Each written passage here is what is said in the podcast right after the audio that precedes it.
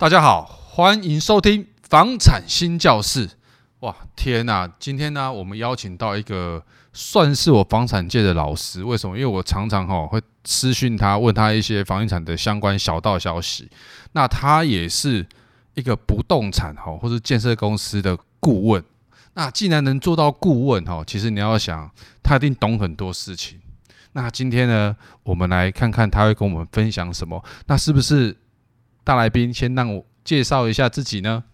大家午安，我是林佑轩，然后我本身是从事不动产顾问业，那主要服务的就是建设公司或者是一些法人还有自然人的一些不动产顾问的咨询。哇，大家都知道哈，这个背景哈，应该是我们目前入发展新教室里面背景最雄厚的一个哈。那是这样哈，去年哈内政部。有有宣布一个五大打房的一个政策嘛？虽然现在还是草案，还没有过关，但是应该是在七月份会过关啊。我听说是这样子，对不对？呃，目前来讲的话，我这边可以先跟大家分享一下，就是大家现在目前就是吵得沸沸扬扬，就是预售屋的一个就是不禁止转约，就是我们俗称的就是禁止换约的部分。那它目前的一个据我们的了解的一个行政流程，它还没有排到行政院的院会。也就是说，因为这个部分它的流程是这样，它要先上行政院院会，然后院会确认它的内容是没有问题的，我们才会送立法院。所以说，其实我们昨天在晚上有收到一个讯息，就是有一些房仲会说，听说三月份会过关。那我们这边可以跟大家分享一下，目前。如果连行政院院会都还没有到的话，三月份要公告是不可能的。我我查了一下讯息哈，我们企我们的企划有跟我讲说，这个第一个是最严重的、最猛的哈，就是我们刚才所讲的预售屋禁止转售哈，也就是我们讲的换约啦哈。违者的话哈，可能还会罚款。那当然说配偶啊哈、直系亲属、那二等亲、旁亲之外这样子。那还有一个比较好玩的就是。炒房啊，要坐牢哦，这个这个也是蛮好玩的，这样。那预售屋可能解约也要申报哈，然后包括还有检举的奖金制度。那当然我，我我最好奇的还是说，大家一直在讲的禁止换约这个事情，是不是？顾问这边有一些讯息可以告诉我们。其实我想要跟大家分享，就是说禁止换约这件事情，我们自己是怎么看？是说，第一个就是预售物的合约，它其实是一个债权契约，那转成成屋之后，它才是一个物的标的。那如果说他要从债权契约的部分就来进一个做一个禁止的话，那其实我们就可以去同理去推论，那其他的债权是不是也不可以去做让与？所以等一下，所以你的意思是说，如果我今天要买个预售屋，那我我记得我买预售屋的时候，我也有签一个合约啊，那我也付了钱，哦，可能 maybe 五趴十趴不一定，那你那个时候只是一个债权。对，它其实只是一个债权而已。那预售屋其实它讲一个比较直白，大家比较听得懂，它其实是一个期货的概念。那你可以想象一下，当一个期货，就像我们平常在做金融商品的一个购买的时候，它其实那个期货你也是一个看不到的东西，但是你会拿到一个什么凭证？那今天我们的这个预售屋的合约，它其实也是一个凭证。他等到我们真正成屋了以后，然后我们去地震，然后做登记，然后他拿到了权状，这个权状才是一个标的。那有了这个标的之后，我们的银行才能够借款给你。对。那我偷偷好奇问一下哈，像以前我们常常说那个步骤，就是第一个是你先去看房屋，喜欢当下会下定，也就是我们俗称的红单订单。那个那个订单就是我们的红单吗？嗯，订单跟红单哈，其实它还是有一点点差别。这个可以帮我们大概跟我们听众说一下。好，来红单哈，其实我必须这边先以正视听一下。红单这件事情，其实现在从去年就是从去年开始，我们就已经有禁止，就是红单。红单叫做预约单。那这个预约单，它其实。现在以我们自己业界来操作的话，我们也尽量不去做这个事情，因为这个很容易有纠纷。那再来就是我们讲的订单，订单就是说今天你可能有喜欢这间房子，然后你可能会付一个定金，定金的部分它通常都会是看房屋的总价，通常它大概会是在三万、五万到十万不等。但是呢，在那个订单上面，就是的代销，就是我们俗称的跑单小姐或者销售人员，一定会压一个备注，就是跟你说这个价格未经公司同意。就是你可能会出一个价格，譬如说，假设我今天很喜欢这间房子，它平你出的价格是二十五万，可是现场销售跟你讲说不行，公司说要二十八万才可以卖，但是销售小姐跟你说没关系，不然你就付个定金，那我帮你去争取看看。那如果他们会压一个备注，就是如果今天这个价格就是公司不同意二十五万成交，那这个。订单含十万块，假设你付了十万块定金，那这个十万块定金就是我会无息就是退还给你，那这个叫做订单。可是像你刚才讲说。小姐会帮你去争，其实我我们有时候听起来讲这样，感觉有点像话术，你知道吗？因为好像就是柜台就是跟小姐在演一出戏这样，因为不一定二十四万就可以成交啦。呃，对，那这个部分又会牵扯到一个东西，这个算是就是算是不能说的秘密啦，就是说、哦、我们最喜欢听这个不能说的秘密，就是你刚刚讲的那个，就是小姐跟柜台，就是我们俗称的公司的人。然后中中间就是我们在建商在跟代销，我们会签一个底价。那这个底价假设是二十四万好了，但是我们会有另外一个东西叫做超价的部分，也就是说你刚刚讲的那个东西就是牵扯到超价，就是说假设底价是二十四万，就是等于是我客人如果出到二十四万，公司也同意，那我二十四万就可以成交。但是公司可能跟代销说，假设你帮我多一瓶多卖一万块，我给你多少奖金？所以说，常常会有人听到说，就是哎，怎么隔壁好像二十三万就成交，为什么我二十四万？然后有的时候为什么我二十五万？就是因为有时候销售人员，就是他为了他自己的个人的奖金，他可能多一瓶多卖一万块，那他可能就可以分到，譬如说几趴，就是公司跟公司对差，超价的部分的奖金趴数比较高。对，那有时候买房子有时候是看运气。就是说，如果你今天运气很好，遇到一个很缺业绩的跑单姐姐，然后跑单姐姐她就是死活，我们以前在现场也是会这样遇到，就是有些姐姐就是因为她真的就是这个礼拜都还没有开始，然后你你运气就这么好，还没破蛋这样，对，还没有破蛋，然后她还没开始，然后你运气超好，你遇到她，然后你真的面透散发着我就是很想要买的时候，姐姐们就会跟你说没关系。你就写订单，付个三万块、五万块，然后我帮你去跟公司争取。那我们以前在现场也真的有遇到，然后我必须说，大部分的跑单小姐，如果她回去公司争取没有争取到那个价格，然后她通知你来公司来现场，要么你就是加价，要么就是退退钱给你。我们以前遇到的姐姐，几乎百分之九十，如果最后合意没有成功，我们其实真的都会把钱退给客户。我觉得是可能今天想也是想趁趁这个机会，就是跟大家分享一下，就是其实大部分百分之九十五以上的从业人员都是非常守法的，就是说，呃，网络上面看到的那些东西，很多时候它真的不是真的。其实刚才佑轩讲的真的真的蛮好，因为他之前有来帮我们分享那个三呃六天看三十六间房的买房计划，其实。呃，觉得那一集不错，可以网友可以去听听，哈，听众也可以去听听看。那我我还有个好奇的是，想问说，其实你刚刚讲红单跟订单，那红单现在被禁止了嘛？那现在订单看样子好像也是要被禁止了。好，那建商到底有没有影响？因为你不以前的很多预售屋的时候，他们会想说，哎、我就先跑一轮啊，我成本先卖个三成五成，先赚回来啊。那大家也看很多，前阵子去年有个很新竹的事件，对？我还没卖，才一百多户，就七隔天就已经这样，七百多个人把我预约完了。很多这种这种事件啊，所以我我觉得政府会打炒房这件事，政府在打房。那他打的是讲的讲说是打炒房嘛？那我的认知是说，因为他觉得房价会被继续炒高，所以才需要下重手来打嘛。啊，如果他他没什么，那有什么好打的，对不对？就就就不用打啦。所以在建商的角度在看，以以你知道说，是不是这个禁止换约，其实对建商的影响是大的还是还好？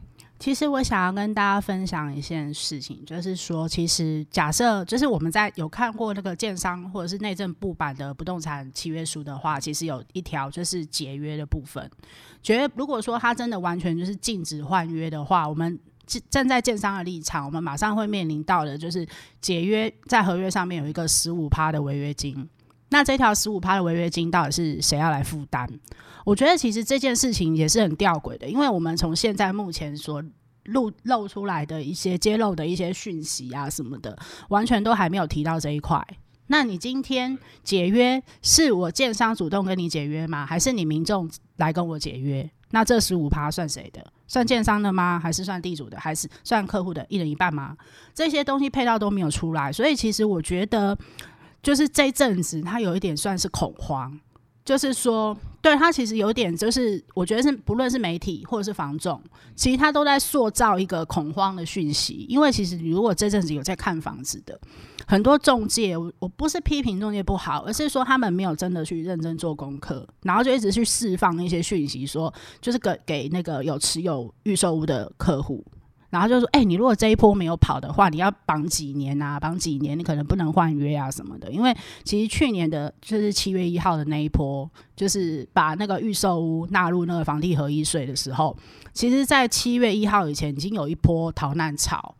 然后，因为再来就是要闭锁嘛，你要六年后才能卖嘛，你就是成屋之后六年才能卖。然后你预售期期间持有也是一样，要课房地合一税。对，其实那一波已经打到。”对，那一波已经打到了一些真正的投机客。可是你如果真的就是把这个东西完全就是就是一刀切，把它就是整个把路封死，其实我觉得伤到的不只是建商，也会是买方。我觉得其实是三输，对我来讲。而且其实我想要趁这个机会，也想要跟大家分享，就是我其实很多朋友都在这一波，大家都进去买房子，但是大家不会每个人都买预售啊。就是你没有预算的时候，或者是你只是。想要有一个自己的家啊！市场上那么多中古屋，中古屋也很好买啊。我前两天也才跟一个朋友在讲，台中，因为我是台中嫁到台中，那就是说台中那边的房市其实这一年真的非常非常的热。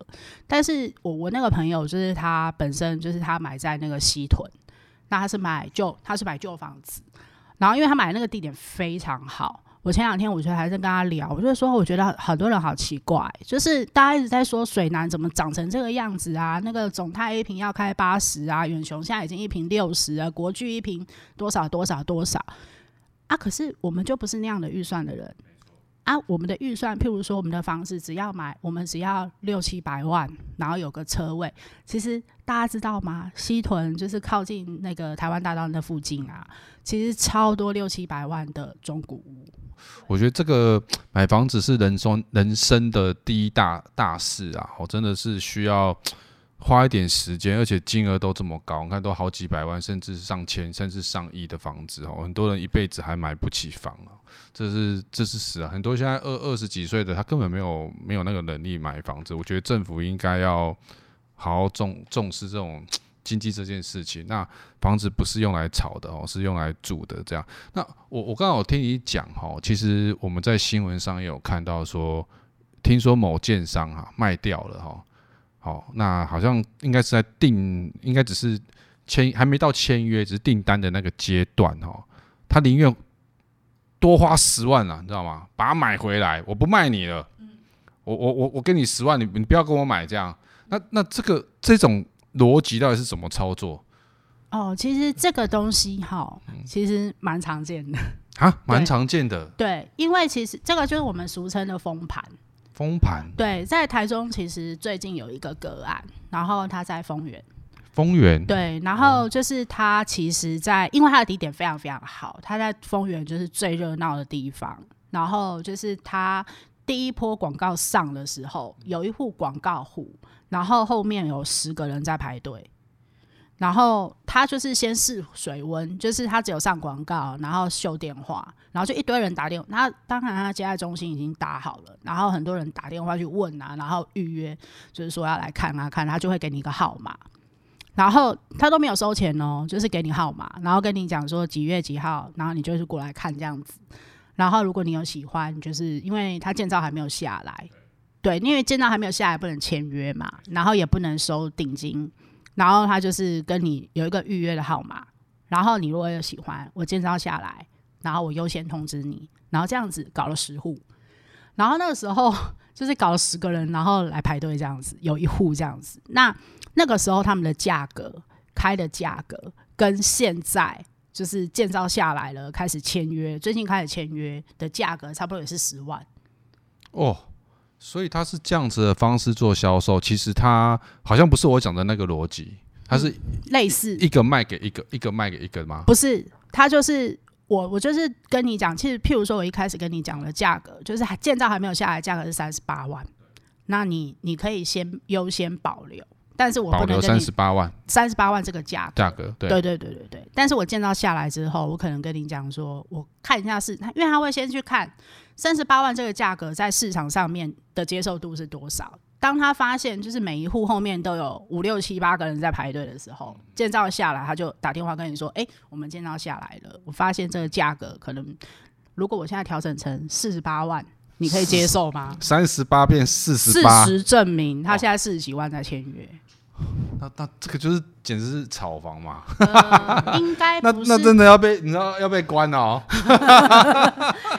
呃，应该这么讲，就是我觉得啦，哈，台湾会有这样的状况，其实有一个很重要的一点，就是说台湾人有一个习惯，我都要住在人口稠密、交通方便、生活机能佳的地方。那台湾其实有百分之大概差不多七十以上都是国有地，然后又在呃不可建筑的区域。那就是山嘛，其实我们台湾本来就是一个岛国，然后山又是那么多，然后不可兴建的土地又这么多的情况之下，然后大家又喜欢住在人口稠密的地方，然后都市更新的推动又是这么的困难，围绕重建也是这么的困难，所以当有一块速地释出的时候，它的成本势必是非常高的，建商就开始去抢去标嘛。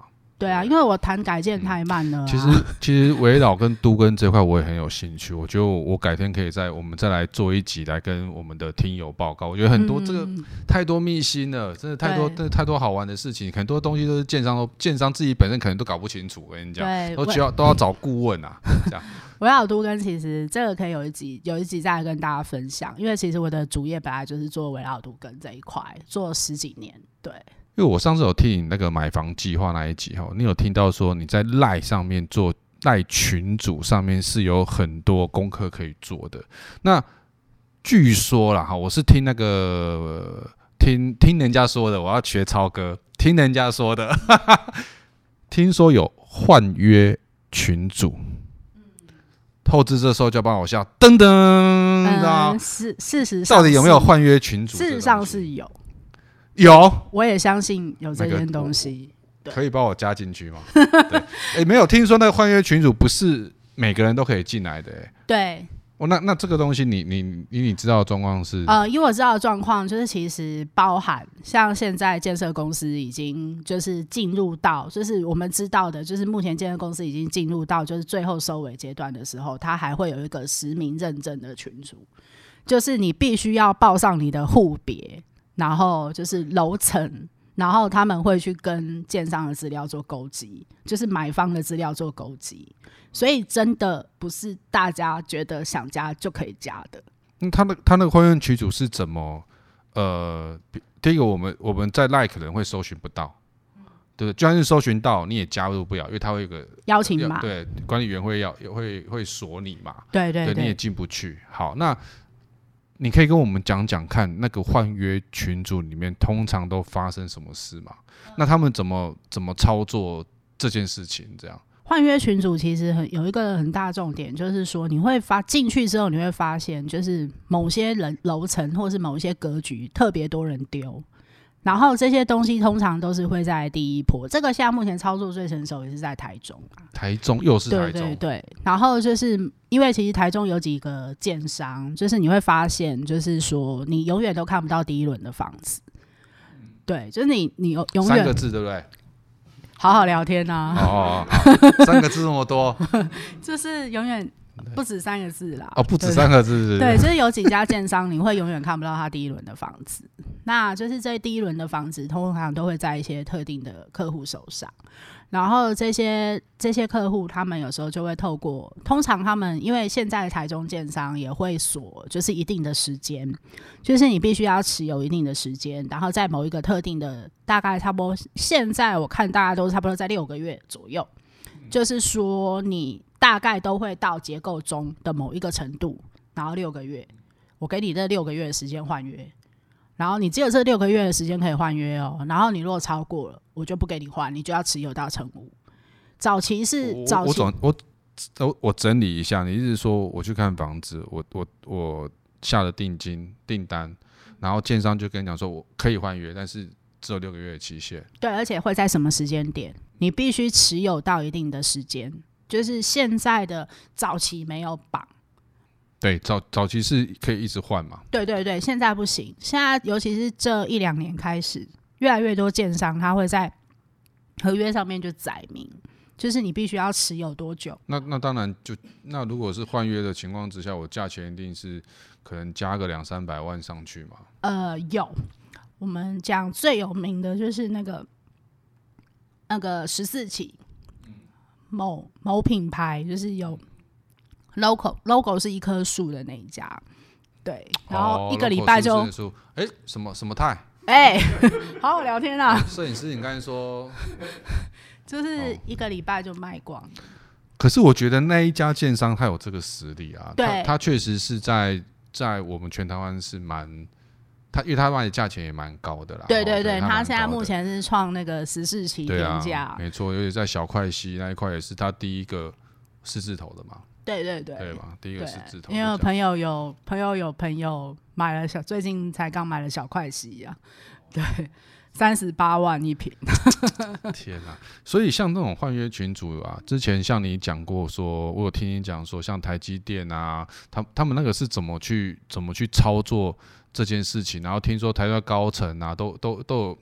他们到底是怎么玩？其实我我我说不上来，因为我没有在那个群组里面。但是我听了蛮多人讲说，诶、那个群组如果你有办法进去的话，而且不不是只有一个群组哦，那像什么台积电群组，还有什么会不会有什么其他的？我不知那个那个到底是，比如说我我想问的其实是说，第一个像你刚刚有讲说，我们是要有条件的人才能进那个群组。那第二个是说，好，那像我们进不去，可是。我们要怎么得知像里面的这些讯息？嗯，得知里面的讯息，我觉得其实就是多认识一些朋友、欸。哎，哈，真的没有。其实，其实我就是想进去的。因为其实真的这些，我必须说，这些讯息其实非常非常，这些圈子其实非常非常封闭。对。那你就是真的，就是说，你跟那里面愿意去跟你分享的人，他其实是有一个高度的信任关系在，因为他也怕你就是到处去讲，因为这个东西它其实还是有一个灰色地带，因为就像尤其是像现在来讲的话，它就会被被视同为炒作。但是我常就是很熟的朋友都知道，我常常常常讲一句话，就是台湾人是土拨鼠投胎的，啊、然后什么意思？就土拨鼠最厉害就是打洞啊，哦，所以上上上有政策，下有对策，对，所以说台湾人其实，我觉得就是说预售屋的炒炒，我必须说预售屋的哄抬机制，这也是在台湾独有，对，包含就是我们我们政大地震系有一位老师最常讲的预售那个。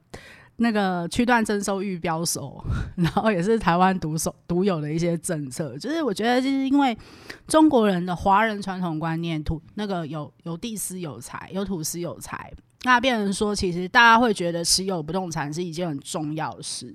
那再加上台湾本身的因为一些天先天的地形跟一些条件的限制，所以变成说就是嗯很密集，就是大家都会往很密集很密集的地方去。所以变成说，这个资讯就是一个相对，你能够去掌握哪里先开发，然后哪里可能是未来发展最好的地方，谁能够掌握那些资讯，谁就可以赚到第一波的钱。我觉得这个是很现实的。你刚才讲到一个很一个重点哦，就是谁先掌有这个资讯哦？通常这个资讯，你知道谁谁最先掌有吗？政府，政府哦要开发哪里哦？他们说的算，你知道吗？对不对？那这些东西政府会不知道吗？你你你你简短的跟我们说明一下嘛？怎么可能？怎么打他会不知道吗？到底是他政府到底有没有要打房嘛？或是打炒房这些？我觉得政府怎么可能会不知道？其实我觉得，以这种中央、地方跟产业、产业界或是人民，我觉得其实他们一定都知道这些东西的存在，只是说力道要到哪里，然后不会伤到。尤尤其像我现在刚刚讲的，你说真的完全禁止预售屋换约这件事情，其实真的就是三方都伤。因为你被被迫你好预售屋这条断了，我是不是就要买成屋？然后买成屋马上面临的就是我自备款不足的不足的问题嘛。那为什么预售屋会这么多人买？就是因为付款比较轻松，然后比较能够让大家能够负担得起。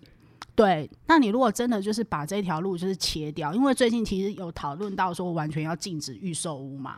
对，就是最后的终止阶段，就是他先禁换约，然后最后就是要改成完全就是成屋成屋销售。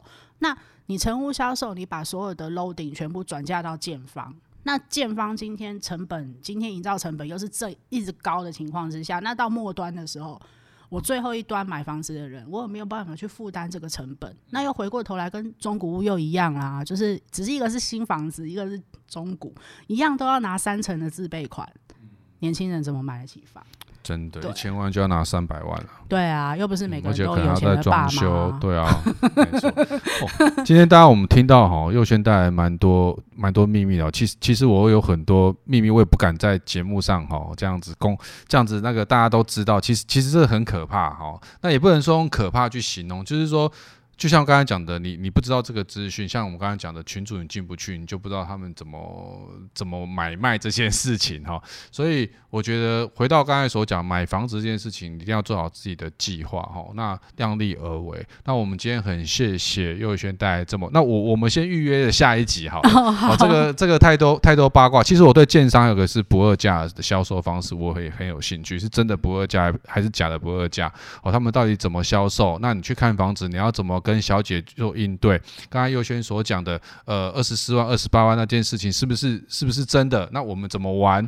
好、哦，怎么样买可以买到最有价值的房子，对，是最适合自己的房子？那我们期待下一次。好，谢谢好，谢谢佑轩，谢谢，拜拜。